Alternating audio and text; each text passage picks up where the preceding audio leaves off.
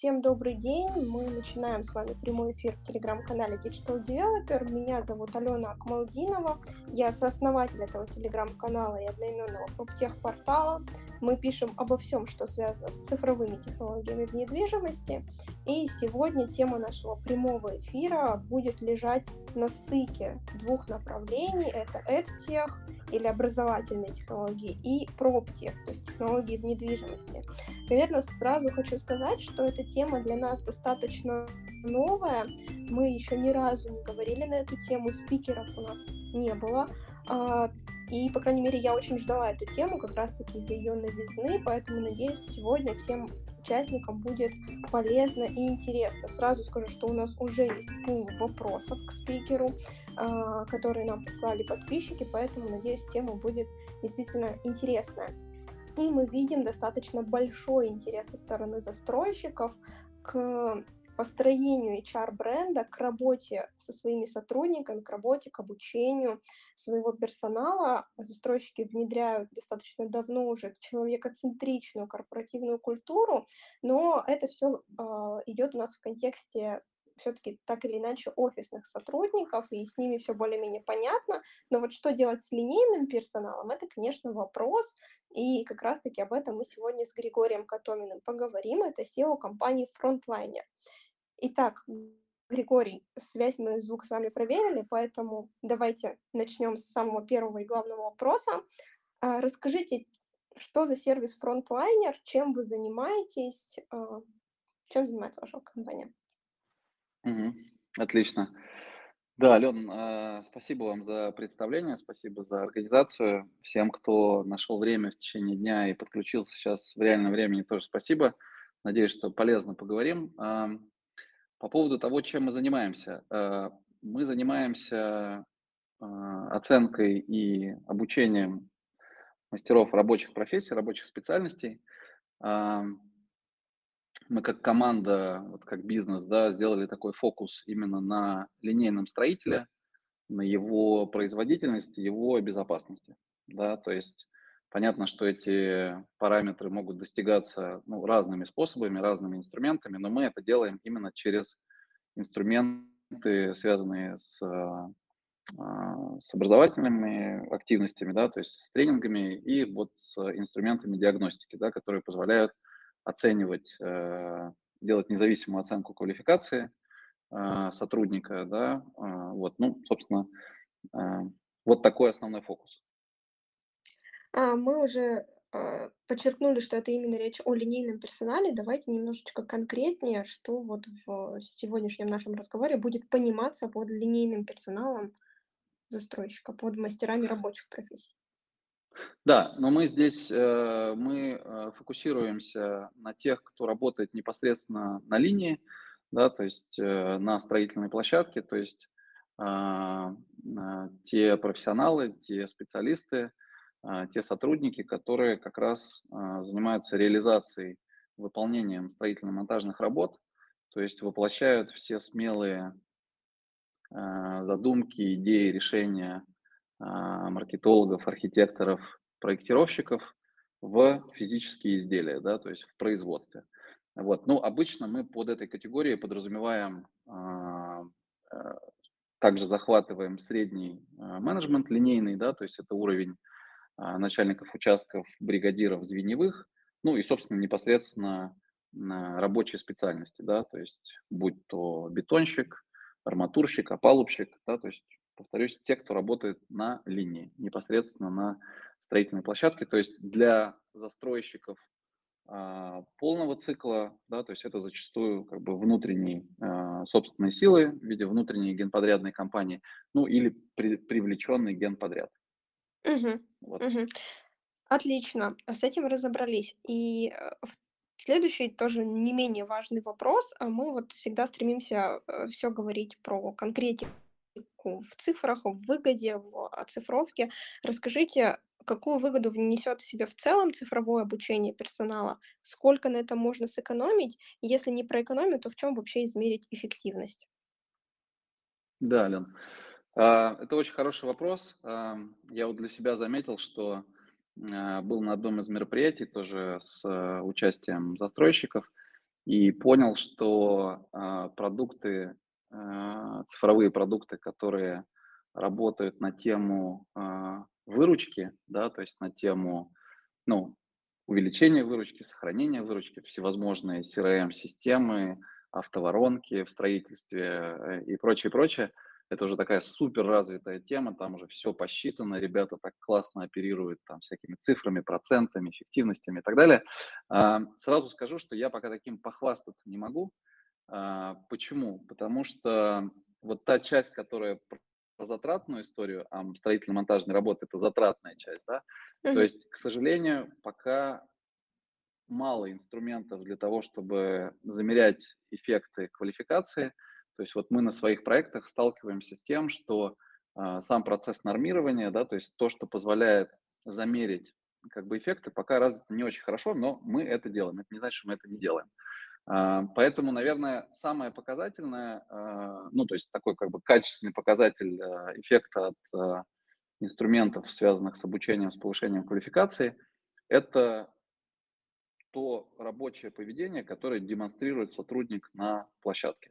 Там, начинает демонстрировать или перестает демонстрировать. Да? То есть, э, ну вот, если привести конкретный пример, допустим, на одном из проектов э, мы проводили обучение по чтению арматурных чертежей и проводили э, практику именно по монолитным работам. Да? И, э, допустим, при вязке армокаркаса а, вот можно увидеть, что а, там арматурщик делает 4 вяза, ну то есть закручивая проволоку, он делает 4 вяза, хотя по технологии, по проекту работ он может делать 2 вяза, да, то есть 2 вяза лишние.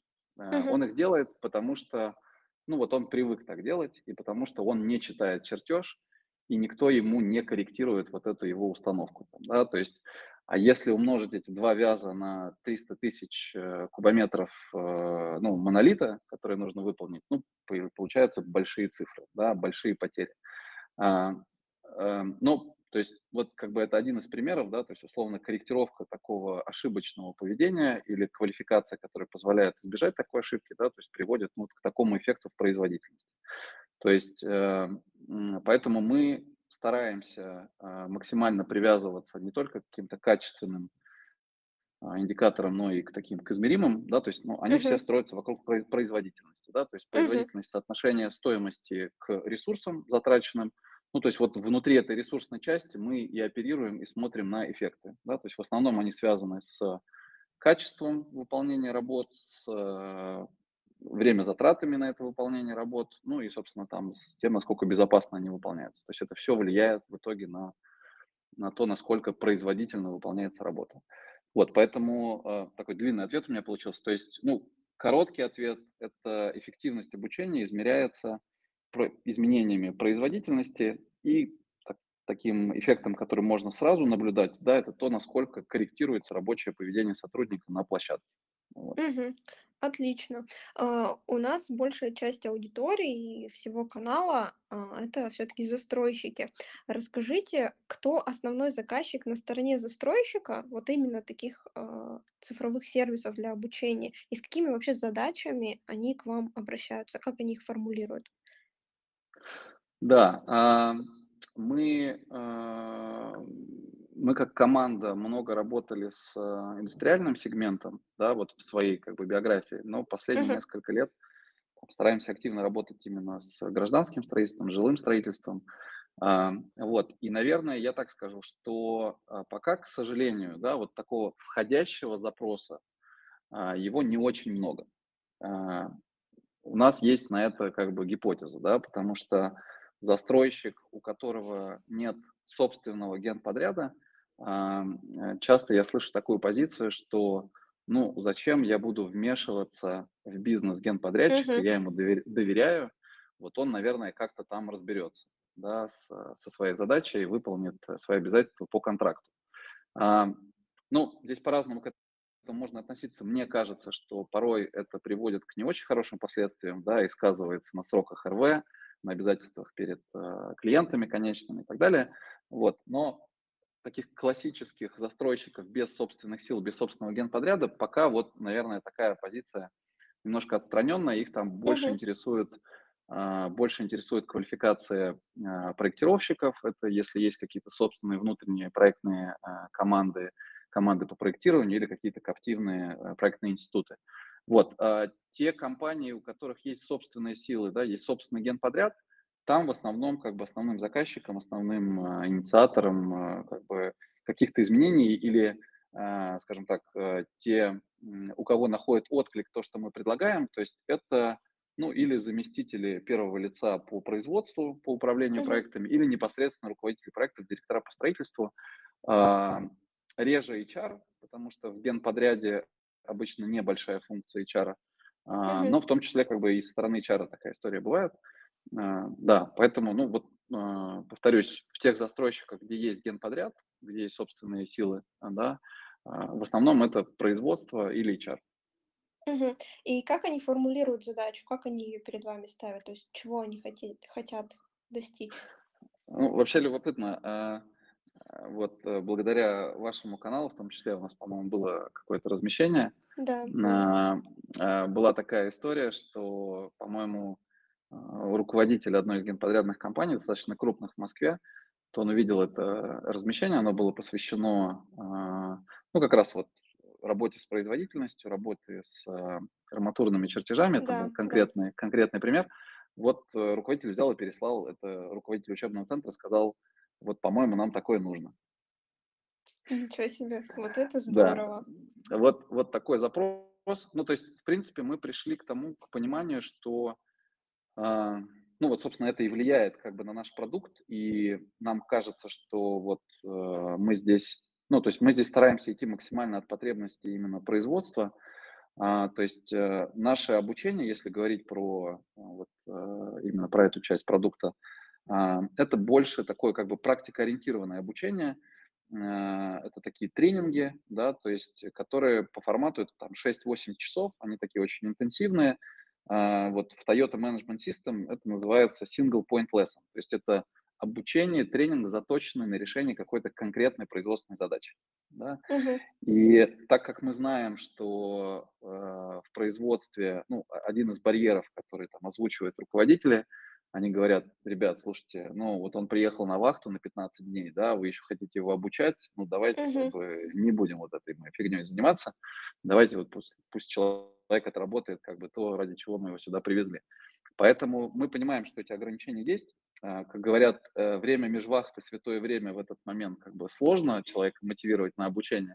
Поэтому мы вот оперируем очень такими короткими слотами, 6-8 часов, то есть это минимальное отвлечение от работы. А в идеале стремимся вообще обучать непосредственно на рабочем месте. Поэтому, а, ну и темы наших тренингов, и фокус наших тренингов, он такой максимально заточенный на какую-то конкретную задачу. Вот, допустим, есть проблема простоев при выполнении монолитных работ, связанных с тем, что ну, очень ограниченное количество читает чертеж, да, то есть мы Мгм. точечно работаем с этой проблемой. То есть мы делаем так, что э, бригадир звеневой или кто-то из квалифицированных монолитчиков может прочитать чертеж. То есть, потому что качество... Ну, кстати, еще такой момент есть, там, э, многие нам говорят, такое есть тоже сопротивление, что ребят, ну как бы, что читать чертежи, вы видели вообще качество рабочей документации, там читать-то нечего. Вот, и мы, кстати, мы тоже обращаем внимание, что такая, а, ну в этом тоже есть ценность, что когда человек на месте может обнаружить ошибку в рабочей документации, Мгм. да, непосредственно до выполнения работы, это как раз такое превентивное действие, может быть, которое позволит избежать гораздо больших потерь. То есть там Мгм. Мгм. ну, ну, потому что когда конструкцию уже собрали, залили бетоном, понятно, ее демонтировать, э, это гораздо более затратная история, чем перевязать там каркас, да, или как бы изменить какую-то там а, конструкционную историю. Вот, и, соответственно, я тоже там в какой-то а, книге прочитал, да, что чья-то цитата, мне просто очень понравилась, что ам, если ты можешь прочитать чертеж и обнаружить в нем ошибку, скорее всего, ты очень быстро переместишься из категории тех, кому ставят задачу, в того, кто ставит задачу, да, то есть, потому что, ну, такая как бы ценное качество на, на производстве. Да, поняла. А, я правильно услышала, что все-таки сейчас вам приходится больше формировать у рынка такую потребность и доносить ценность? цифрового обучения, нежели там работать с входящими какими-то обращениями и инициативами со стороны застройщиков. Да, это правда. А, а, вот действительно так получается, что в строительстве именно, особенно там в генподряде, в категории линейного персонала, обучение оказалось инновацией. Мгм. Да, то есть, а, ну, у меня есть там мое мнение, оно субъективное, да, то есть, видимо, достаточно долгий период времени а, низкое качество или невысокие требования к квалификации были нормой, с одной стороны, с другой стороны, был растущий рынок, который прощал ошибки, который прощал брак, и маржинальности хватало, чтобы это все компенсировать, перекрывать. И поэтому вот сформировалась некая такая а, ситуация, да, в которой ну, считается, что это что-то инновационное, что-то новое, что-то ненужное, да, потому что есть понятие обязательного а, обучения, связанного с нормами охраны труда и промбезопасности. Ну, тоже как бы мое мнение, что очень часто оно проходит формально, просто заканчивается росписью в журнале или там, получением какого-то корочки. Вот. Но, тем не менее, к этому как бы э, есть такое отношение, что это, ну, такое неизбежная какая-то история, это нужно делать по-любому. А вот что-то направленное именно на повышение квалификации, на тем, что Мгм. ресурс должен быть более квалифицированным производительным, вот это инновация, да, то есть, ну, я могу сказать, что единицы компаний это осознают, формулируют как требовать, пытаются решать как-то сами и привлекают нас, да, то есть вот это не большинство, это скорее какие-то такие пионеры, да, вот в этой части. Поэтому, да, мы в том числе, вот и благодаря вам работаем на то, чтобы, а, ну, наверное, рынок лучше понимал эту потребность, понимал, что это нужно решать и можно решать. Да, это здорово, и тут наши миссии, они во многом схожи, а, несем такие образовательные, в том числе, ценности. А, я напомню подписчикам, что вы можете задавать вопросы спикеру, можете задавать их лично мне в Телеграме, можете задавать под последним нашим постом о voice-чате. И вот у нас есть один вопрос от Антона, компания Планоплан. А, вопрос такой: каких специалистов, по-вашему, сейчас не хватает на рынке девелопмента? О, хороший вопрос. А, ну, давайте я уточню. Там я, наверное, про весь development э, не скажу. Э, вот. Э, я, наверное, вот в той категории, в которой я чуть лучше ориентируюсь, а, скажу, да. То есть, э, ну, если идти как бы а, от, от производства, да, то есть, в принципе, на уровне производства потребность практически по всем специальностям высокая, да, то есть э, э, бетонирование, армирование, а, опалубочные работы. Вообще, в общем, ситуация на рынке такова, что, а, вот, по-моему, по статистике HeadHunter там на одну вакансию приходится всего лишь два резюме, то есть там есть некий целевой барьер, там должно быть 4-5, чтобы это было достаточно, был какой-то выбор и какое-то покрытие. То есть сейчас это около двух человек. Ну, не буду пересказывать там, сейчас боюсь э, а, там, н- напутать как бы цифру, сколько в принципе людей не хватает а, на рабочих специальностях в стройке, там достаточно большие цифры назывались.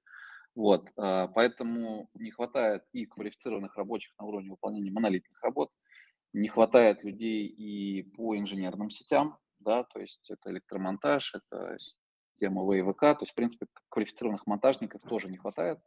А, Отдельно еще выделяют там, работы по гидроизоляции, по а, фасадным, по монтажу, монтажу фасадов. А, То есть, ну вот, в принципе, по всем этим специальностям есть спрос.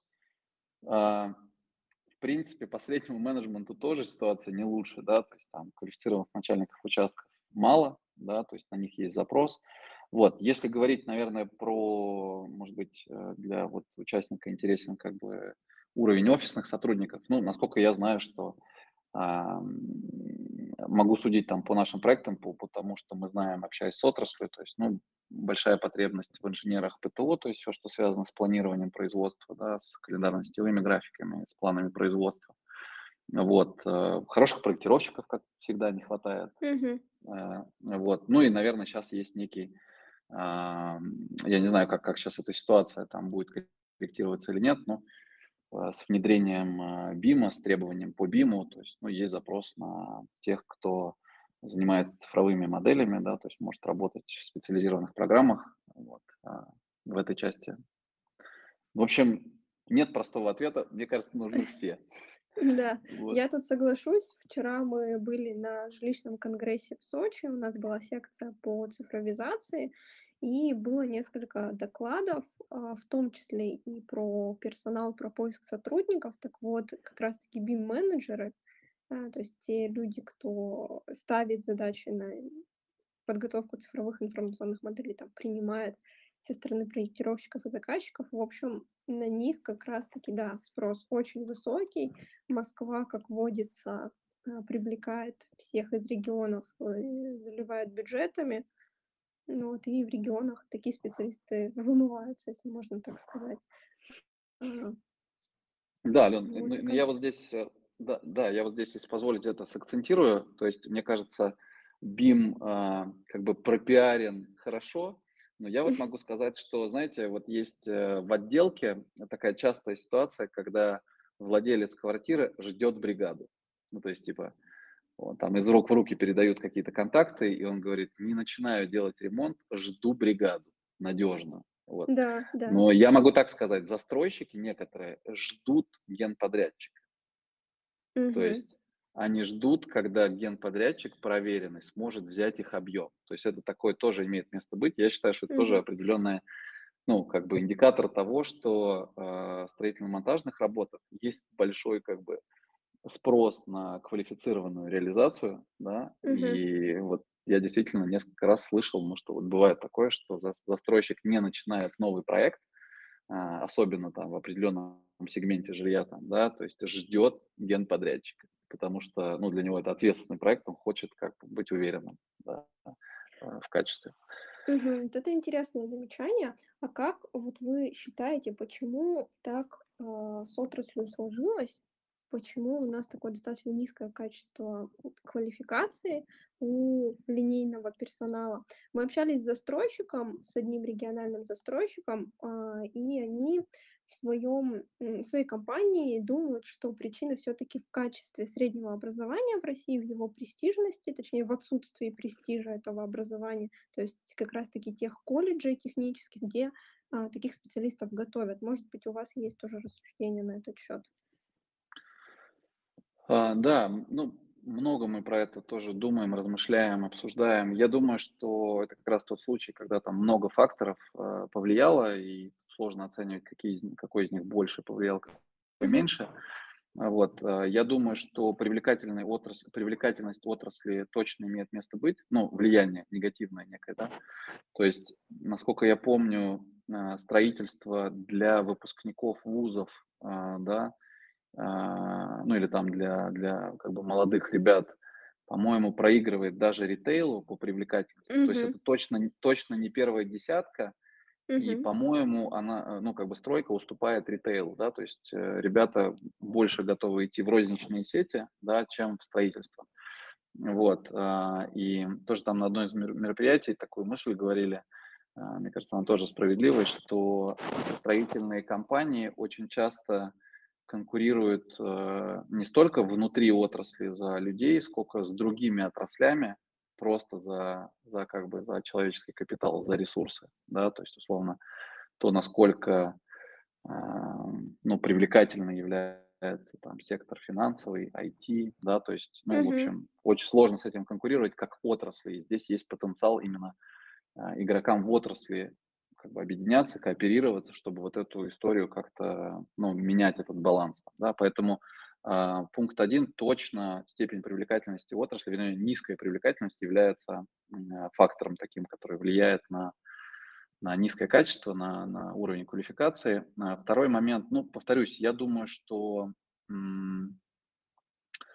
а, ну, действительно, некая, ну, то есть, понятно, у рынка были спады а, там в определенные периоды, но в целом рынок рос, да, и вот эти проблемы роста, они как бы, ну, тоже зачастую иногда бывает так, что, ну, то есть там какие-то параметры, там, в том числе квалификация, не успевают за этим ростом, да, то есть не успевают э, ему соответствовать.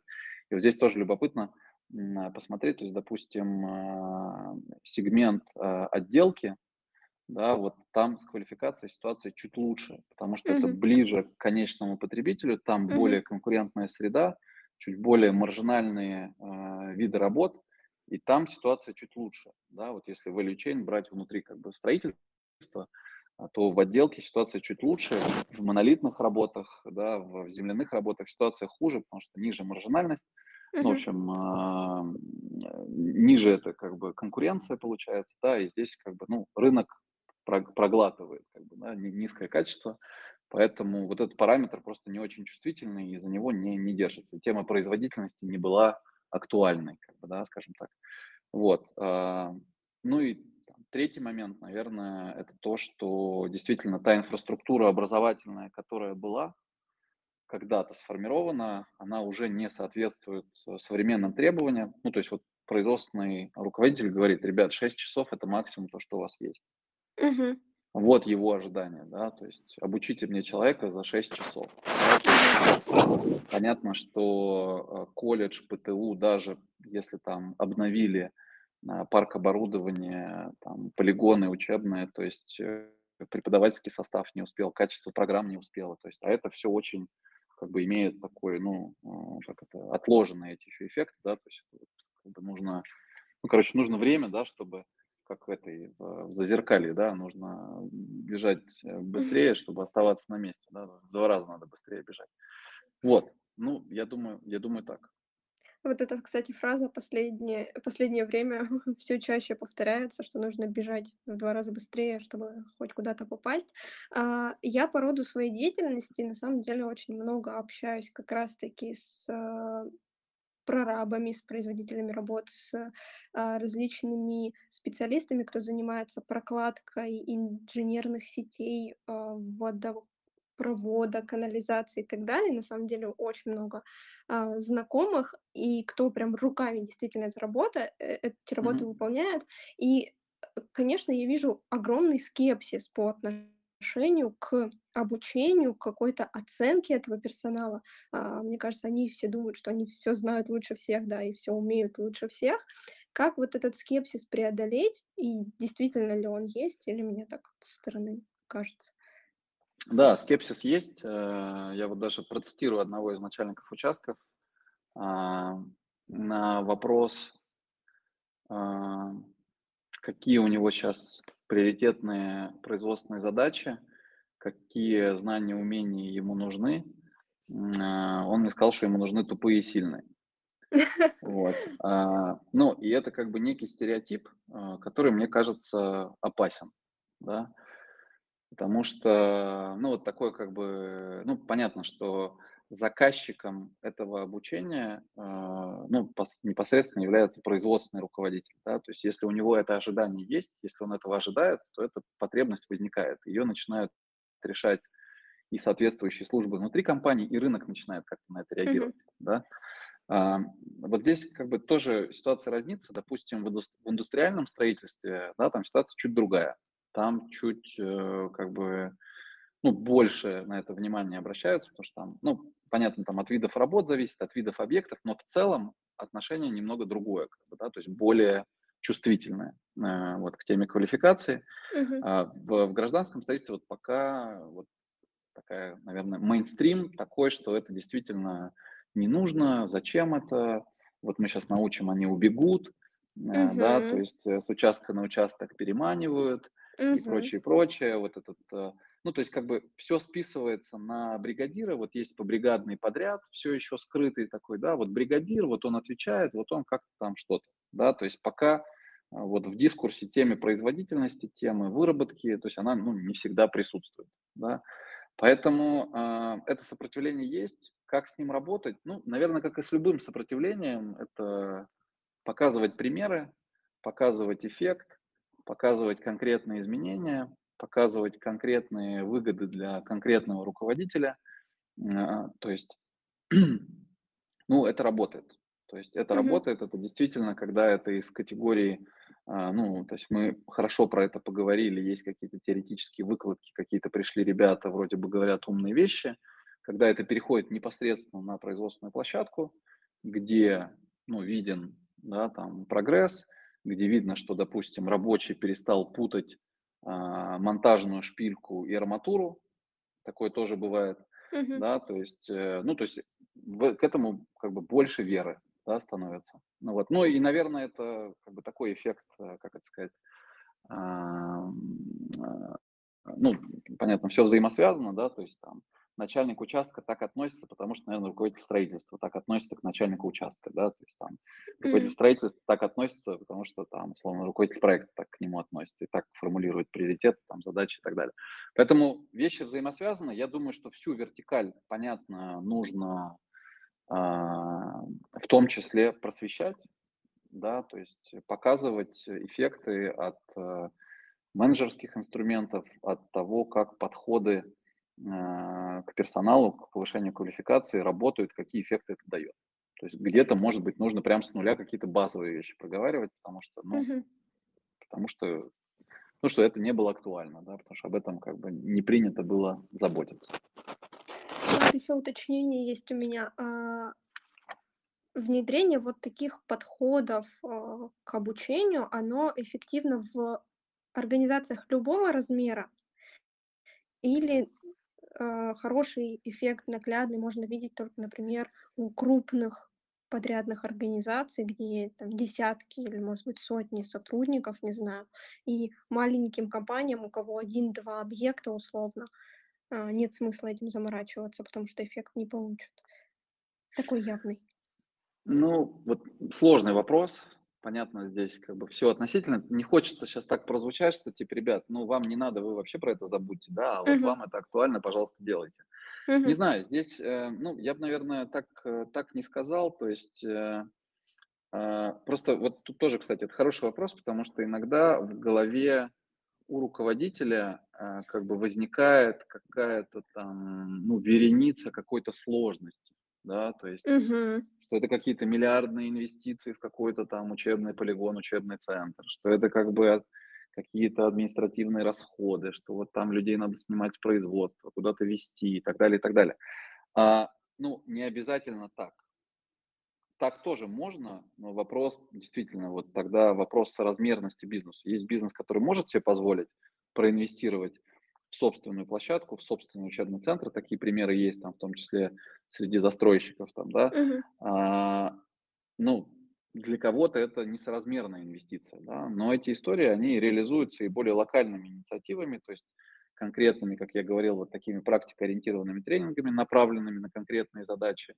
Это может происходить непосредственно на производственных площадках, в бригадирских, в классах для инструктажа, более выборочно, более точечно, ну, предположим. То есть, как бы целесообразность и стоимость, она, а, этим можно управлять за счет контура, за счет вашего фокуса, да. То есть вы хотите, какое количество специальностей вы хотите охватить, какое количество компетенций вы хотите охватить. То есть этим можно управлять.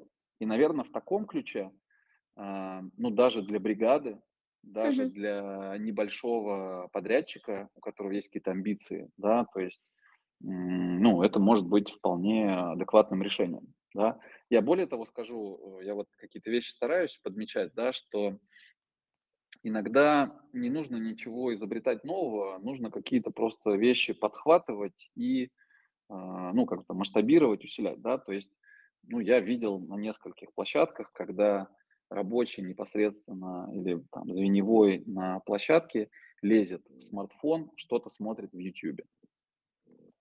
Ну, то есть Мгм. Ка какое какое-то знание пытается получить. Мгм. А, здесь дальше вопрос. Это уже хорошо, это уже хороший индикатор, да. То есть на самом деле как бы есть запрос на это, есть такой как бы способ решения задачи, да, то есть. Но дальше вот следующий вопрос. А, я как руководитель, я как, э, там владелец, э, компании, да, то есть хочу как-то это контролировать, что он там посмотрит, да, или мне как бы все равно, да, то есть ну, то есть насколько я хочу этим управлять, потому что, ну, там можно же разное посмотреть, да, то есть там этот, э, контент, он там не особо модерируется и проверяется на на Мгм. степень Мгм. качества, да. То есть поэтому, ну, как бы, если уже есть, а, смартфон у человека, если есть на площадке интернет, да, то этот паттерн можно поддерживать, да, то есть просто туда добавлять эти, как бы, Мгм. курсы, находить эти курсы, создавать эти курсы, да, то есть и тем самым как бы делать это более управляемым. А, вот, и мне кажется, кстати, вот еще один а, point про а, про масштабы бизнеса. То есть вообще очень много компаний таких именно специализированных, которые специализируются на монтаже каких-то сетей, вот, они достаточно продвинутые могут быть в этом, да, то есть у них уже могут быть какие-то свои внутренние курсы, внутреннее uh-huh. обучение, то есть это может быть связано действительно там, ну, с маржинальностью работ, со стоимостью материала, стоимостью как бы ошибки, да, которые они могут совершить. Ну, то есть там очень часто действительно встречаются какие-то уже внутренние решения, которые как-то используются. Ну, то есть какие-то инструкции, какие-то чек-листы, уже там что-то делается. Вот. Поэтому, а, наверное, здесь какой-то общей рекомендации нет. Мне кажется, каждый бизнес должен делать это соразмерно своим задачам, соразмерно своим амбициям. Mm-hmm. И это не mm-hmm. всегда какая-то супермасштабная сразу инвестиция, то есть что-то многомиллионное, что нужно вот э, взять, оторвать и сделать. Да. А давайте тогда вот немножко на примерах поговорим, угу. как, э, допустим, я представитель небольшой действительно организации, может быть, бригады, которая несколько объектов строит. Какой у меня, какая у меня механика должна быть поведения, чтобы э, внедрить какие-то процессы обучения, там, цифровые желательно. И если я, наоборот, представитель крупной организации, по какой схеме я должна пойти в этом случае? Угу. Ну, а, Здесь э, некое вот мое представление о том, как это делать логично и Мгм. продуктивно. Тут я не претендую как бы на истину в последней инстанции, да, то есть, наверное, могут быть разные варианты. Но вот э, я всегда стараюсь придерживаться такой позиции, что если ты как руководитель HR или руководитель службы обучения не знаешь, с чего начать, начни с диагностики. Мгм. Вот. Это такое простое правило да, то есть э, вот ситуация поменялась, там контекст поменялся, еще что-то. Вот есть растерянность, начинай с диагностики. А, что это значит? Это значит, что это не обязательно какие-то сложные механизмы, какие-то сложные инструменты. А, это значит, что после очередного строительного штаба, когда в конце обсуждения все свелось опять к тому, что а, плохая выработка, не хватает людей, как бы все плохо. Вот вообще я обратил внимание, что все строительные штабы начинаются с одного, а заканчиваются проблемами с людьми. Это вот как бы классика. Вот в этот момент нужно э, после штаба подойти к производственному руководителю, посмотреть ему вежливо в глаза, преданно, и сказать, ну, условно, «Э, Владимир Викторович, а давайте мы чуть подробнее и конкретнее проговорим вот эту проблему. И дальше ее нужно декомпозировать. Дальше ее нужно декомпозировать на уровне того, а по каким видам работ возникают простои, а по каким видам работ есть больше всего критики, да, а с чем это, с чем эти простои, с чем эти проблемы связаны, да, то есть с какими знаниями, умениями, с каким, с, как бы, ну, с, с каким, э, что там барьером является, да, то есть и здесь нужно быть готовым к тому, что вас будут говорить вам отстань, не до тебя, вот еще что-то, да, то есть с этим сопротивлением надо поработать. И вот здесь как бы, ну, докрутить, э, собрать вот эту первичную информацию, да, потому что это и есть исходные для дальнейших решений, да, потому что часто так бывает, что там есть очень точечные, понятные типовые проблемы. Угу. Да, то есть условно э, есть непредсказуемые а, бетонные заводы, которые дают непредсказуемый по качеству бетон. Ну, то есть разные заводы с разных частей Москвы везут на площадку, нет собственного стационарного бетонного завода на площадке, вот страдает, э, страдает как бы э, качество монолита от этого, да, то есть там не застывает, там поверхности, ну, в общем, есть дефекты. На ответственных конструкциях это не принимают, нужно переделать, куча потерь, ну, предположим, да. Угу. То есть часто это может быть связано с тем, что нужно посмотреть и проверить, насколько звеньевые бригадиры, кто-то из начальника участка на площадке, а, там, допустим, делает контроль входной бетона. Там, рядовые укладчики бетона, насколько они там а, работают ну, при вибрации бетона корректно. Да? То есть это могут быть какие-то очень точечные штуки. Вот. И здесь, наверное, рекомендация, вот здесь, кстати, вне зависимости от масштаба э, компании, да, то есть вот я призываю э, как бы делать эту диагностику, разговаривать с производством, опускаться не, не только до больших каких-то программ, там, да, комплексных, а в том числе смотреть на какие вот такие точечные проблемы, которые можно решать через повышение квалификации, через повышение уровня знаний, умений, навыков у а, непосредственно исполнителей на местах. Вот. А дальше, конечно, зависит, опять же, от, стелости, а, там, от степени зрелости бизнеса, компании. Может быть, есть компания, где уже устоявшиеся процессы, устоявшиеся как бы, программы обучения, взгляд на это. Ну, здесь, наверное, вопрос, как бы, то, что есть сейчас, устраивает, не устраивает. Там есть какие-то метрики, связанные с NPS, с качеством, с отзывами обучаемых. Тут, ну, тут можно диагностировать, наверное, что-то другое. Да? Если вы в начале этого пути, вот, ну, я бы, наверное, двигался от производства, от тех проблем, которые есть э, на площадках, как они связаны с определенными знаниями и умениями конкретными, ну и дальше бы от этого строил планы, программы и прочее. То есть провели диагностику и составили план действий, как, собственно, с провели, проблемами бороться. Да, провели диагностику, как бы перевели это из категории конкретных производственных проблем, а, типовых видов брака в категорию знаний, умений, да, и навыков, то есть с чем это связано. Вот, дальше от этого уже можно смотреть на инструментарий, который позволяет эти знания, умения и навыки, а, ну, приобретать, да, то есть какие-то конкретные точечные тренинги, инструктажи, ну, то есть здесь уже набор может быть э, разных тоже инструментов. Вот как раз подошли к инструментам, и чуть-чуть подробнее про это хочется поговорить. Инструментов действительно очень много, есть вот разные цифровые сервисы, есть там внутренние какие-то академии, центры профквалификации и так далее. Можете тоже вкратце обозначить, может быть, плюсы и минусы каждого из подходов, или наоборот, они дают эффект только в синергии, и стоимость, наверное, всех интересуют затраты, а сколько я должен буду вложить для того, чтобы эффект получить. Угу.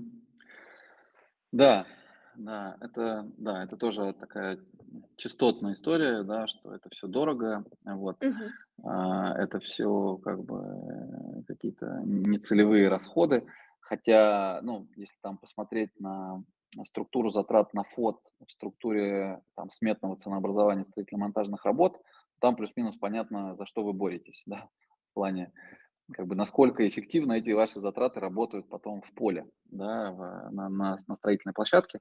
Ну, смотрите, э, Ален, здесь я так скажу, наверное, да, то есть э, от какого-то сложного к простому, да, то есть э, создание собственного университета, собственного учебного центра супер затратная история. Да? Угу. Она обоснована, когда у вас есть масштаб, амбиции, возможности, то есть вы какой-то очень крупный бизнес, который там, есть какая-то региональная программа, экспансия, то есть у вас есть прогнозируемые объемы, потребности, и вы это можете как-то спланировать, понять, как у вас эти инвестиции вернутся. Да? Наверное, это там целый отдельный проект, э, который нужно обсчитывать, моделировать, смотреть на это. Да? Соответственно, а, мне кажется, есть э, форматы какие-то гибридные, да, то есть когда какую-то часть вещей вы можете делать самостоятельно, ну, допустим, какую-то часть, связанную с, э, с таким более управляемым там, наставничеством, какими-то точечными тренингами внутри, плюс использование каких-то подрядчиков, да, то есть использование какого-то внешнего провайдера. А, повторюсь, здесь, наверное, вот эти пропорции, вот э, как бы а, как, как это правильно состыковать, ну, сильно зависит от того, насколько вы хорошо сделали этап диагностики и планирования, Мгм. и насколько вы четко понимаете, где вам, ну, какой ресурс оптимален. Ну, предположим, да, то есть, а, не знаю, сейчас какой-то пример.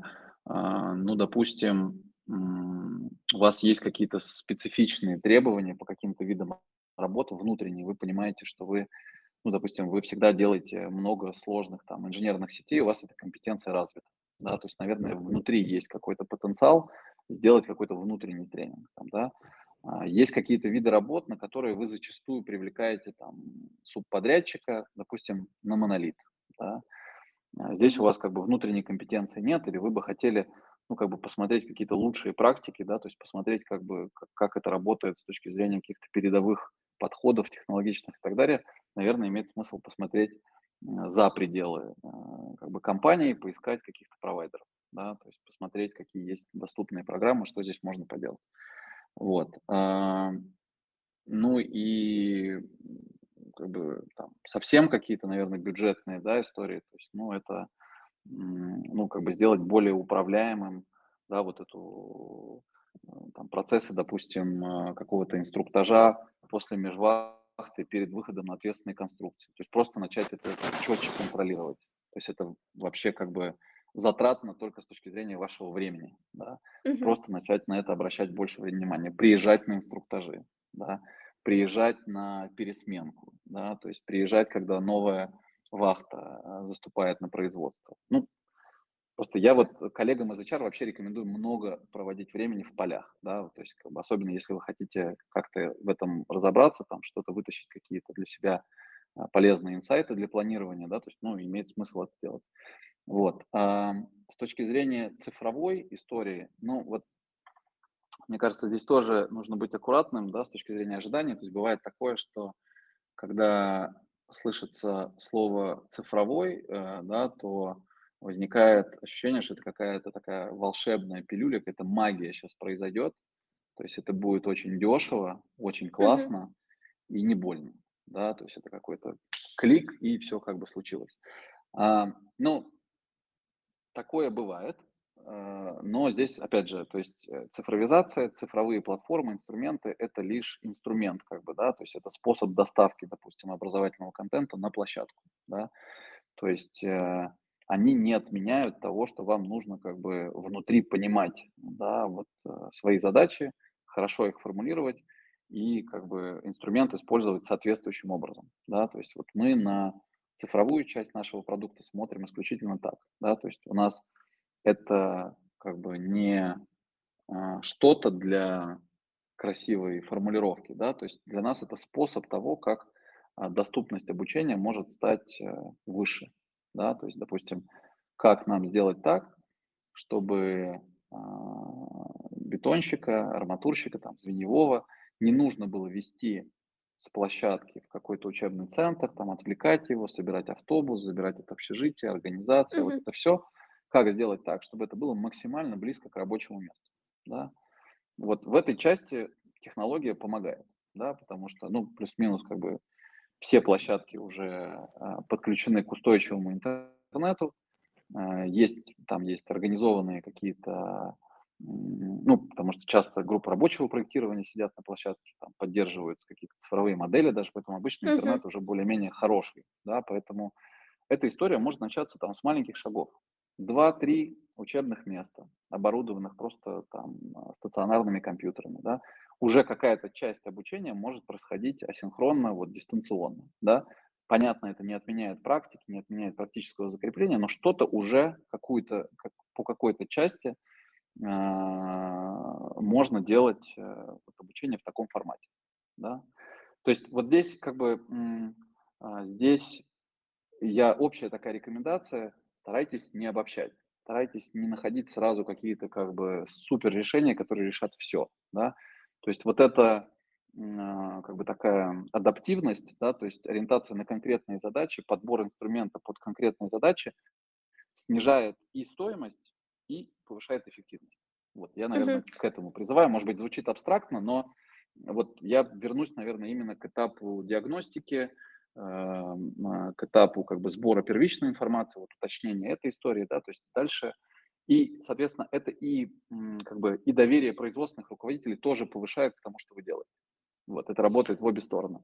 И мы как бы такие вещи практикуем с нашими клиентами, то есть мы с ними вместе ходим к производственникам, да, то есть мы помогаем это прояснять, фиксировать.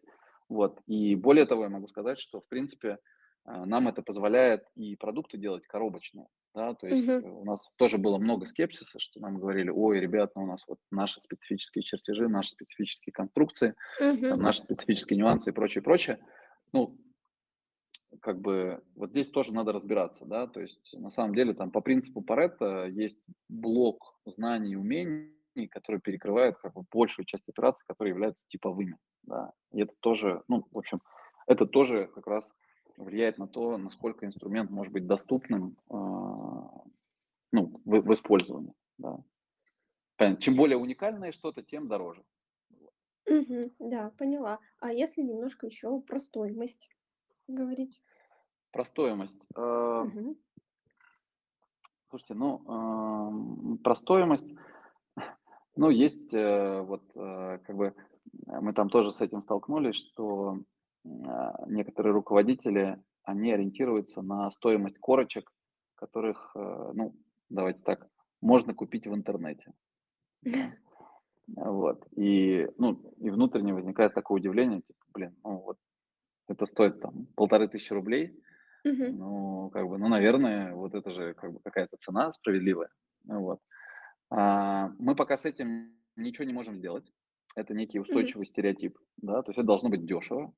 Если это для рабочих, это должно быть дешево. Вот. Если это можно купить в интернете или у метро, это должно быть дешево, да.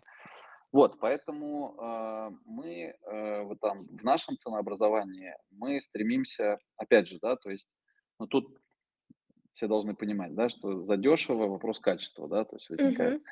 Поэтому мы здесь ищем баланс. э, Вот как раз, повторюсь, именно практика, такая практика ориентированное такое обучение, нацеленное на конкретные задачи, позволяет стоимость ну, снижать. Да, то есть, условно, часть наших тренингов, они там стоят там, в районе 9 тысяч э, там, на человека, просто за счет того, что контур этой программы, он, ну, там, как бы скорректирован. То есть это не какая-то там 30-дневная программа обо всем, Мгм. да. Это как бы сфокусированные модули, которые позволяют закрывать конкретные задачи. За счет этого цена ниже. Ну, мое мнение, она вполне как бы доступна. То есть, условно, за 9 тысяч рублей я могу купить тренинг и под нужные мне задачи. Ну, да, на примере конкретного тренинга, вот, допустим, там я переводил уже несколько раз, там, чтение арматурных чертежей на Да. человека, вот оно примерно столько стоит.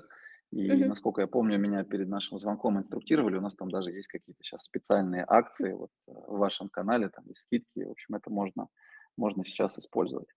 Да, Вот, отлично. а, да, и здесь, наверное, а, что еще хотел сказать, что-то здесь да, понятно, что, и повторюсь, там а, на рынке есть, а, допустим, а, программы, которые проводят а, там, МГСУ, какие-то другие вузы, да, то есть какие-то другие учебные центры. Там ценник может варьироваться, он может быть разным, да.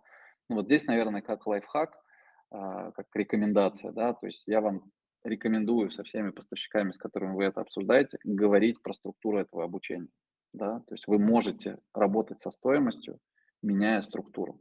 А менять структуру вы можете, понимая хорошо свои потребности. Мгм. Да, отлично. А, у нас остается буквально пара минут. У меня еще, конечно, куча вопросов. Я часть успею точно задать. А, расскажите, наверное, на злобу дня текущая ситуация как-то повлияла на спрос на обучение линейного персонала? Ален, так как я говорил, что а, да, в середине где-то нашего разговора, да, что в принципе скорее мы сейчас Да, проактивно да, да, да, да. находим заказчиков, в нашем понимании ничего не поменялось. Вот. Мгм. А, Поэтому я, наверное, скорее скажу про ситуацию на рынке в целом, вот именно на Мгм. рынке труда, да, то есть я вот буквально вчера смотрел какую-то свежую статистику, ну, то есть, в принципе, как выглядит э, рынок труда сейчас, да, то есть я говорил, что на момент там, начала года на одну вакансию в строительстве, там, ну, именно в, в рабочих, там, производственных специальностях приходилось два резюме, то есть Пока такого не случилось, что на рынке материализовалась куча народа, желающего найти работу, да, Мгм. то есть строительство все еще остается рынком соискателя, да, то есть э, работодателю больше нужно затрачивать усилий, да, чтобы этого соискателя найти и Мгм. привлечь. Вот. А, Это первый момент, о котором точно можно сказать. Второй момент– это то, что М, тоже уже есть явная тенденция, что сейчас при найме а, сотрудники чаще, чем в начале года, сразу просят 30% повышение к доходу. То есть, Мгм.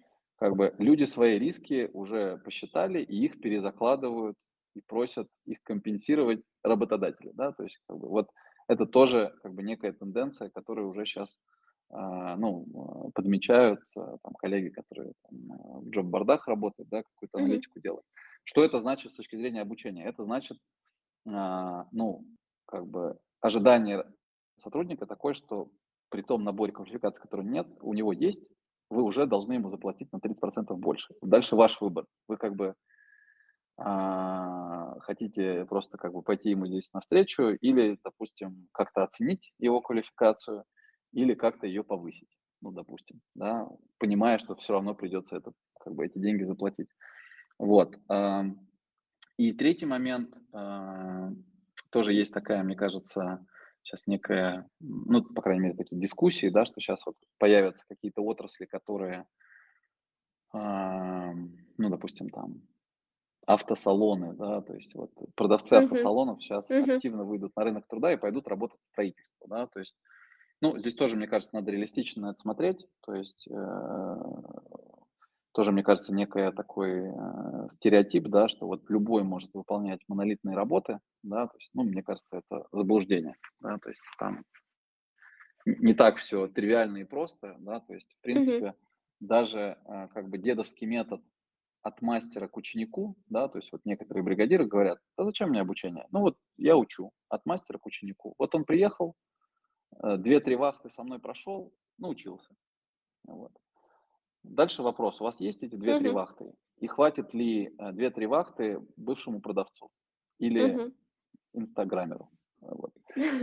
А, Да, здесь, здесь, ну, вот здесь как бы такой момент, поэтому, а, ну, и точно то, что сейчас уже на рынке труда видно, это то, что, ну, понятно, что, скорее всего, от отрасли к отрасли ситуация будет разниться, то есть какие-то отрасли будут становиться действительно рынками работодателя, то есть будет меняться, ну, как бы чаша весов склоняться в пользу того, что будет меньше вакансий, больше желающих, да, а какие-то отрасли будут оставаться, ну, такими отраслями соискательскими, да, то есть где количество вакансий будет существенно больше, чем количество соискателей, да, то есть, ну вот, в принципе, по крайней мере, на данный момент строительство остается соискательской а, отраслью, да, то есть, а это значит, что, а, ну, то есть тема привлечения людей, привлечения квалифицированных людей а, будет оставаться актуальной. Поэтому, ну, здесь, наверное, я призываю к тому, что, знаете, тоже так часто бывает, что, ну, какие-то кризисные явления, первое, что а, первые бюджеты, которые сокращают, это бюджеты а, HR, бюджеты на то есть все начинает Мгм. сразу резаться и говорится, все, это как бы Мгм. вторично, это не нужно и так далее. То есть, ну, мне кажется, здесь тоже аккуратно нужно к этому проходить, потому что, ну, рынок генподряда, вообще бизнес-модель и операционная модель генподряда– это про людей, да, то есть Да. это про их эффективность, про их производительность, да. Нельзя бесконечно экономить на материалах, на оборудовании, там есть свой как бы предел как бы экономии, ну, и там Мгм. сложно повлиять сложно повлиять на стоимость, да, то есть, э, сложно диктовать производителям какие-то условия, да, то есть там, понятно, государство на уровне регулирования пытается это делать, но там как бы конечный потенциал, да, вот этого влияния. А вот на эффективность людей можно влиять, да, и у этого есть инструментарий. Просто вот нам иногда кажется, что это очень сложно, очень муторно, это какой-то длинный процесс, там, эффекты какие-то непрогнозируемые, да, то есть вот здесь я призываю просто попробовать. Мы недавно проводили опрос в телеграм-канале, как Мгм. раз-таки опрос про тех компаний по поводу их команды, что они сейчас делают. Так вот, 50% практически они сохраняют текущую команду и продолжают набор.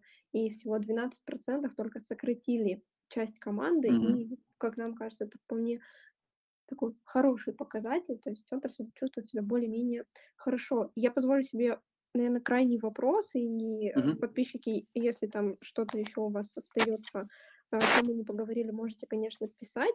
А, Значит, мой последний вопрос. В вашу экосистему а, входят также еще эксперты. На сайте у вас указано. Да. Это люди, которые делятся своим профессиональным опытом. Расскажите подробнее об этой работе, как стать экспертом. Может быть, кто-то среди наших участников захочет поделиться своим опытом, может он как-то это сделать.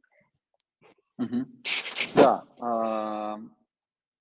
эксперты для нас- это наши ключевые бизнес-партнеры, да, то есть это как бы ключевой элемент нашего продукта, ну, один из ключевых элементов, да, то есть потому что, а, ну, по факту наш образовательный продукт- это продукт, который, а, упрощает, повышает эффективность передачи экспертного знания, да, как раз вот от эксперта к обучаемому. Вот. И, соответственно, мы здесь, а, а, стараемся работать именно с практиками, да, то есть с теми людьми, которые являются действующими сотрудниками, действующими профессионалами в строительстве. Вот. А, у нас в команде это самый детальный, самый сложный процесс, то есть то, как мы их ищем, как мы их находим, как мы их отбираем. Это как бы целая огромная процедура селекции, да, то есть и как мы в итоге выстраиваем работу, да, то есть мы здесь умышленно, ну, как бы не облегчаем себе задачу, потому что, ну, казалось бы, да, то есть можно найти каких-то уже более-менее известных спикеров, которые уже вот как бы как-то сформированы, вот они как-то Мгм. видны. То есть, ну, в нашем случае здесь сложность как бы в том, что спикеров-бетонщиков не так много, вот, а, может быть, вообще нет, а, с одной Мгм. стороны. С другой стороны, человек, который вот переходит в такое, может быть, более публичное амплуа, это зачастую потери как бы в практике, в практических знаниях, да, то есть которые у него есть и умениях. Вот, поэтому, а, повторюсь, для нас это очень кропотливый процесс. То есть э, у нас на сайте есть раздел для экспертов. Всех, кто хочет себя попробовать в качестве эксперта, приходите, пройдете наш процесс, много чего узнаете, я думаю, и про свою экспертизу в том числе. А, вот, а, соответственно, ну да, это прямо действительно сложные поиски, потому что вот а, я пример с бетонщиком про, приводил, да, то есть требования к эксперту, а, а, ну вот в методологии, да, в образовательном есть такое понятие осознанная компетентность, да, то есть это когда человек не только компетентен, то есть обладает необходимым набором знаний, умений, навыков, а она у него еще осознанная, то есть он может ее как бы анализировать и передавать как знание, да, то есть э, такой, а, типа, ну, есть такая пирамида Блума, да, то есть это вот верхняя пик этой пирамиды, то есть человек, который способен синтезировать как бы, да, вот знания, то есть его передавать в виде какого-то материала. Вот. И вот людей, обладающих э, компе- ну, осознанной компетенцией, вот их э, компетентностью, да, то есть их очень мало, это действительно такая как бы а, редкий такой как бы случай, и, ну, плюс ко всему, они еще обычно очень заняты. Вот, поэтому вот э, весь наш процесс, его сложность, она как раз позволяет вот как-то, несмотря на все эти ограничения, выстраивать эту работу. То есть вот пример, допустим, мы, у нас один из экспертов по бетонщикам был а, звеньевой или бригадир а, там, из Казахстана, например, да, то есть вот, который очень много работает на объектах а, нефтехимических, строительства не- нефтехимических объектов, где требования монолиту, к ответственным конструкциям, ну, там выше, чем где-то в гражданских, да, вот э, просто за счет того, что он там много сам проходил обучение какой-то, в том числе международной сертификации, вот мы его отобрали, потому что, ну, вот такой был уникальный а, пример. То есть, поэтому эксперты это такая прям вот для нас очень важная компонента. А получается, эксперт, он помогает вам программы формулировать, Ну, обучение? много, мно- много там моментов. То есть, в принципе, у нас вся технология нашего производства, она начинается там с, с исследованием, создания моделей компетенций, с Мгм. профиль, профилей, да, под определенные специальности. Потом это мы на базе этого делаем и тесты, которые позволяют проверять, м, а, ну, те самые знания, да, и умения. И создаем образовательные а, продукты, да, то есть там тренинги, Мгм. а, вот эту историю. То есть э, кто-то из наших экспертов становится прям тренерами, то есть это люди, которые помимо всех своих сильных сторон еще могут работать с аудиторией, могут работать с обучаемыми, да, то есть э, мы их тоже там специально готовим к этому. А, Ну вот есть такая категория, есть те, кто ограничивается именно на уровне создания материалов, там, проверки их содержательной валидности, то есть там какого-то вот а, ну, вот та- такой работы. Поэтому Мгм. там ра- обычно это группа экспертов, то есть под каждый продукт это группа экспертов, а, каждый из которых там может выполнять немножко разные задачи. Вот. Мгм.